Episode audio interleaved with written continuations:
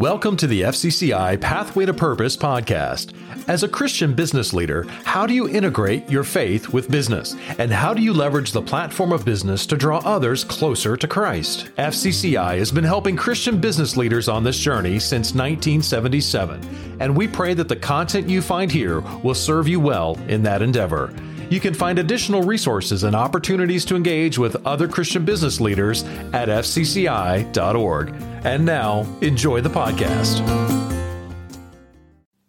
It's interesting how we came about the conclusion that the most foundational of all of the issues we're dealing with is the purpose of business and the purpose of work.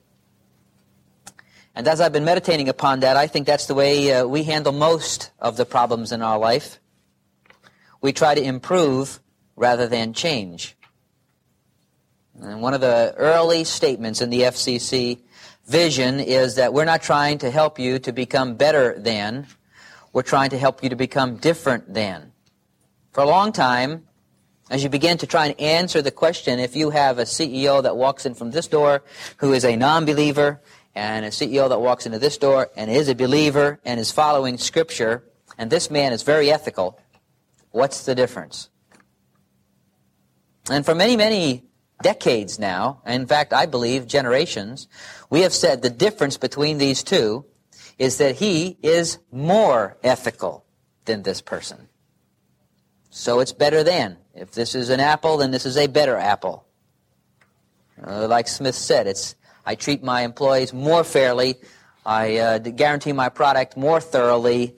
I have better working conditions that really the difference between a Christian company and a non-Christian company is a matter of degree. That breeds frustration because I don't believe that that's what Christ came to talk about. I think, however, we do the same kind of thought process in our own Christian walks. That is, when you uh, become a believer, a Christian, born again, if you don't watch out, the first couple decades of your Christian experience, you will be trying to improve yourself. You will try to be more loving. You will try to be more honest. You will try to be uh, less selfish. And you will try, degree by degree, to improve yourself. And you finally come to the conclusion after defeat, after defeat, after defeat, that what on earth's the matter? Most Christians, I find, in our country don't come to the conclusion of that answer. What is the matter? They basically move into mediocrity. And that's where it's supposed to be, I guess. I, I try. And Christianity, however, is not better than, it's different than. And it's different in this way. A non-believer can be loving, can be patient, can be kind, can be gentle, can be gracious, can have perseverance, can be giving, can be self-sacrificing. Those are the same challenges that Christianity gives to us who name the name of Christ. Most Christians think on a philosophical basis, and that's what this whole unit's about, that Christianity means I work on my love, my goodness, and I, through careful determination, become better. That's not Scripture. That's worldly thinking. God said, I'm going to start something new. All things have passed away. Behold, all things are new. And I'm going to give you a new power. And the power isn't your willpower. That's your power. I'm giving you a new power. And that power is the Holy Spirit. And that Holy Spirit, if you ever learn how to get out of the way will be love in you. And that's not semantics. That instead of trying to improve yourself, you come to the grips that is a shattering experience that yourself cannot be improved. And most believers never come to understand what I'm talking about. It's not till you understand that yourself is deceitful and wicked and will always be that way to the day you die. Period. It is the fallen part of you. And gang, we can't pick him off the floor and make him unfallen.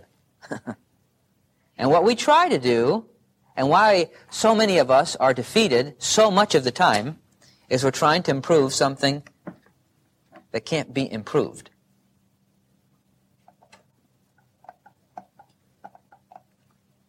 It's not until there's a realization that the self is evil and is wicked and is against God. And even all the improvement that you will try to do to self, to be more loving, to be more kind, is really rooted in self. I am more loving because I like myself more when I'm more loving.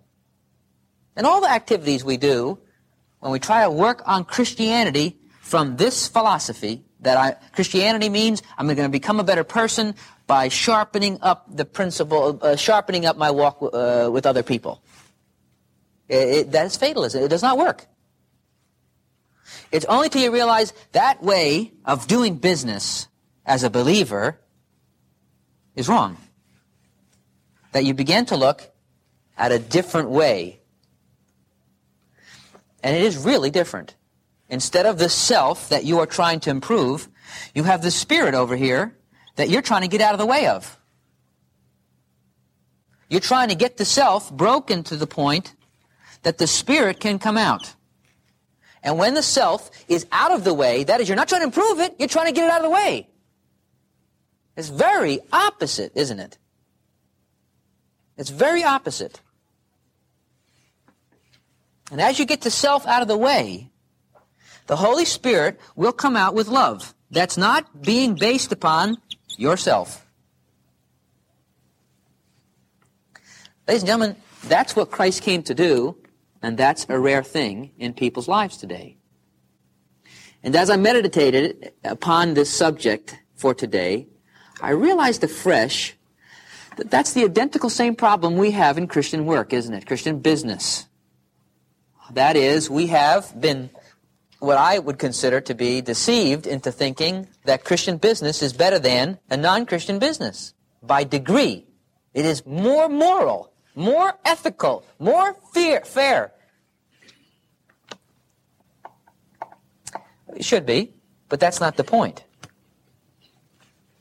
Should you be more loving? You should have a different kind of love. When you come to the philosophy of being a person who owns a company and you want to think about it from God's point of view, don't think of this way. Think of something totally different. We try to tease one another. We're not trying to invent a better mousetrap. We have invented a cat, not a mousetrap. Not a better one, a different one. It's so interesting that when Christ was here and he spoke to this group of people, okay, he, uh, in the Great Sermon on the Mount, took how they had been interpreting Scripture uh, you've taken it so when it says thou shalt not kill, as long as you don't stab somebody, you haven't broken the commandment. That's your interpretation. I say to you, if you, have hate in your heart, you've already killed. He took the scripture, that come out of the Old Testament, and said, you've interpreted it externally, and I'm telling you, you've missed the interpretation of the Bible. You say that thou shalt not commit adultery, and as long as you don't go to bed with another person, you feel like you haven't broken it. I say to you, he's ripping blinders. If you have lust in your heart, you've already done that. And I'm sure the more he took one of those and said, you've made it comfortable so you don't think you're ever sinning. But boy, are you. Now that ripping of the blinders made those people identify things that they've never before identified. We're going to be doing that more and more as the sessions go on. That is, realizing we have been trying to be better than rather than different than. But the problem is, as you begin to identify different than, you begin to realize, maybe for the first time, that you've been way off the beam. Not even close. The second thing that Jesus did in that great sermon was he, he dealt with their interpretations of the Bible, and then he went to their practices of godliness. That is, the walk and the talk discussion that came from over here. He said, um, don't be like these men who uh, go to the street corners and pray uh, wonderful prayers so that those people who see them are awed by their prayer life. But when you pray, not this method, this method, pray in the closet. Uh, don't be like the people who give the money so that everybody sees how much they've given. Instead, uh, be discreet. Don't give it so that you are rewarded. And we don't have time to get in the Sermon on the Mount, but clearly what Christ did is he took their uh, doctrine and he said, uh, You have taken the Bible and made it so you're never sinning. and I show you that same truth means this, and everybody was self condemned. Then he took a practice that is how their godliness came out and said, the things you were counting on, the things that you felt good about, the thing that you, you, you said, here's how my Christianity comes out. My prayers, my alms, the way I give money, my fasts. That is, those externals that you do that make you feel comfortable that your walk with God's okay are wrong. Instead, it's this way. And the reaction was an utter realization that we thought uh, we thought the target was this, and we know we weren't always hitting the bullseye, but we thought we were in here, you know, and we were doing okay. Christ said, "Well, the problem was here's the target. You were aiming at the wrong target. Here's the target." and you haven't been hitting it. You've been missing it here in how you understood the Bible. You've been missing it here in how you lived out what you believed. Your beliefs were wrong, and therefore your life was wrong. It's obvious that when FCC began to hammer at these things, conviction of sin was thick on the floor. Because I can remember in so many meetings, we were all coming to understand some of the things you're beginning to think about. That is, we've been aiming at this target. I want to be more compassionate. Sure you do. Less selfish. Sure. Yeah, but Christ said, fine, but that's not, that's not the issue. This is the issue. See, what's the issue? In a sense, what we're trying to drill away together is to help change our minds. When your mind is changed thoroughly from Scripture, your behavior will take care of itself. You know that? When your heart is changed, your behavior will change. You will not have to change it. When you're struggling with a behavior, it's always tied to your heart belief is wrong. Now, what we're trying to point out together is that when you come to business, the Christian business place has been saying, you know, I know God wants me to live like this, and I'm trying to. I used to be over here, but doggone it, you know, I'm getting better. I'm becoming more good. And Christ says, oh, no, no, no, no, no. Here is the target, here. And what, what that does to a person who really grips it, and it, it takes a while to really grip what we're talking about, it takes, it knocks the slats right underneath you. Because then you have to reevaluate, why on earth am I in business? When Jesus Christ died on the cross, the scripture is so clear, repeatedly through Hebrews and Romans, that he bought you out. He didn't merge with you, he bought you. He bought everything about you. And in the Greek, it talks about the concept that you were in the slave market of sin. You had no control over yourself, and you had no hope of the future. You were damned. And Christ died, shed his blood, and purchased all of you. Now you got to follow this really close. This is something we know in our head that is not practiced. You have been bought. You haven't been hired. You have been bought. And you, in a sense, believe it or not, if you understood Greek, you, you came and you put your ear right here, like this. And they take an awl, a nail, and they put it right through your ear, right here. And that meant you were bought for life. But it was your choice. Two kinds of slaves. One kind of slave, a guy buys you, and you don't have any choice about it because you're you can't live without it. The other kind of it is is when you do have a choice, and you, by your own free will, says, I want to be your slave for the rest of my life. You take your ear, you put it against the wall, you put a hole through it, and you're a free man slave for the rest of your life. When you accepted Christ as your personal Savior, you said to him, Will you be my Savior and my Lord? I want heaven, and I want you to be my Savior. And he bought you at that time. He paid his blood for you. And the next thing that happens is the problem with us is we begin to play the role of Lucifer. That is, we begin to think we will do our own thing. Where Christ never said you can do your own thing. Christ basically didn't hire you, he bought you. All of you.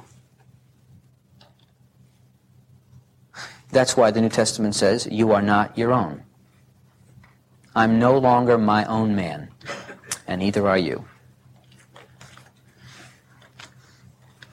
And what has taken place in time is we have become like Lucifer in the way we live as believers. That is, we think that we are born again, but as far as God having any influence or any control over what we do and who we are and how we spend our days, it is completely divorced. It is, I go to church to understand what the Bible says and to be around Christians, but as far as understanding that I am a slave of what God has willed, it's lost. It's lost today. It's lost for us in this room.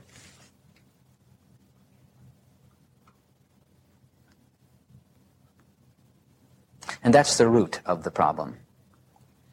The root of the problem, ladies and gentlemen, is we have put up our fist in God's face and said, by our practical living, we will do what we want to do, regardless of what you have said we want to do.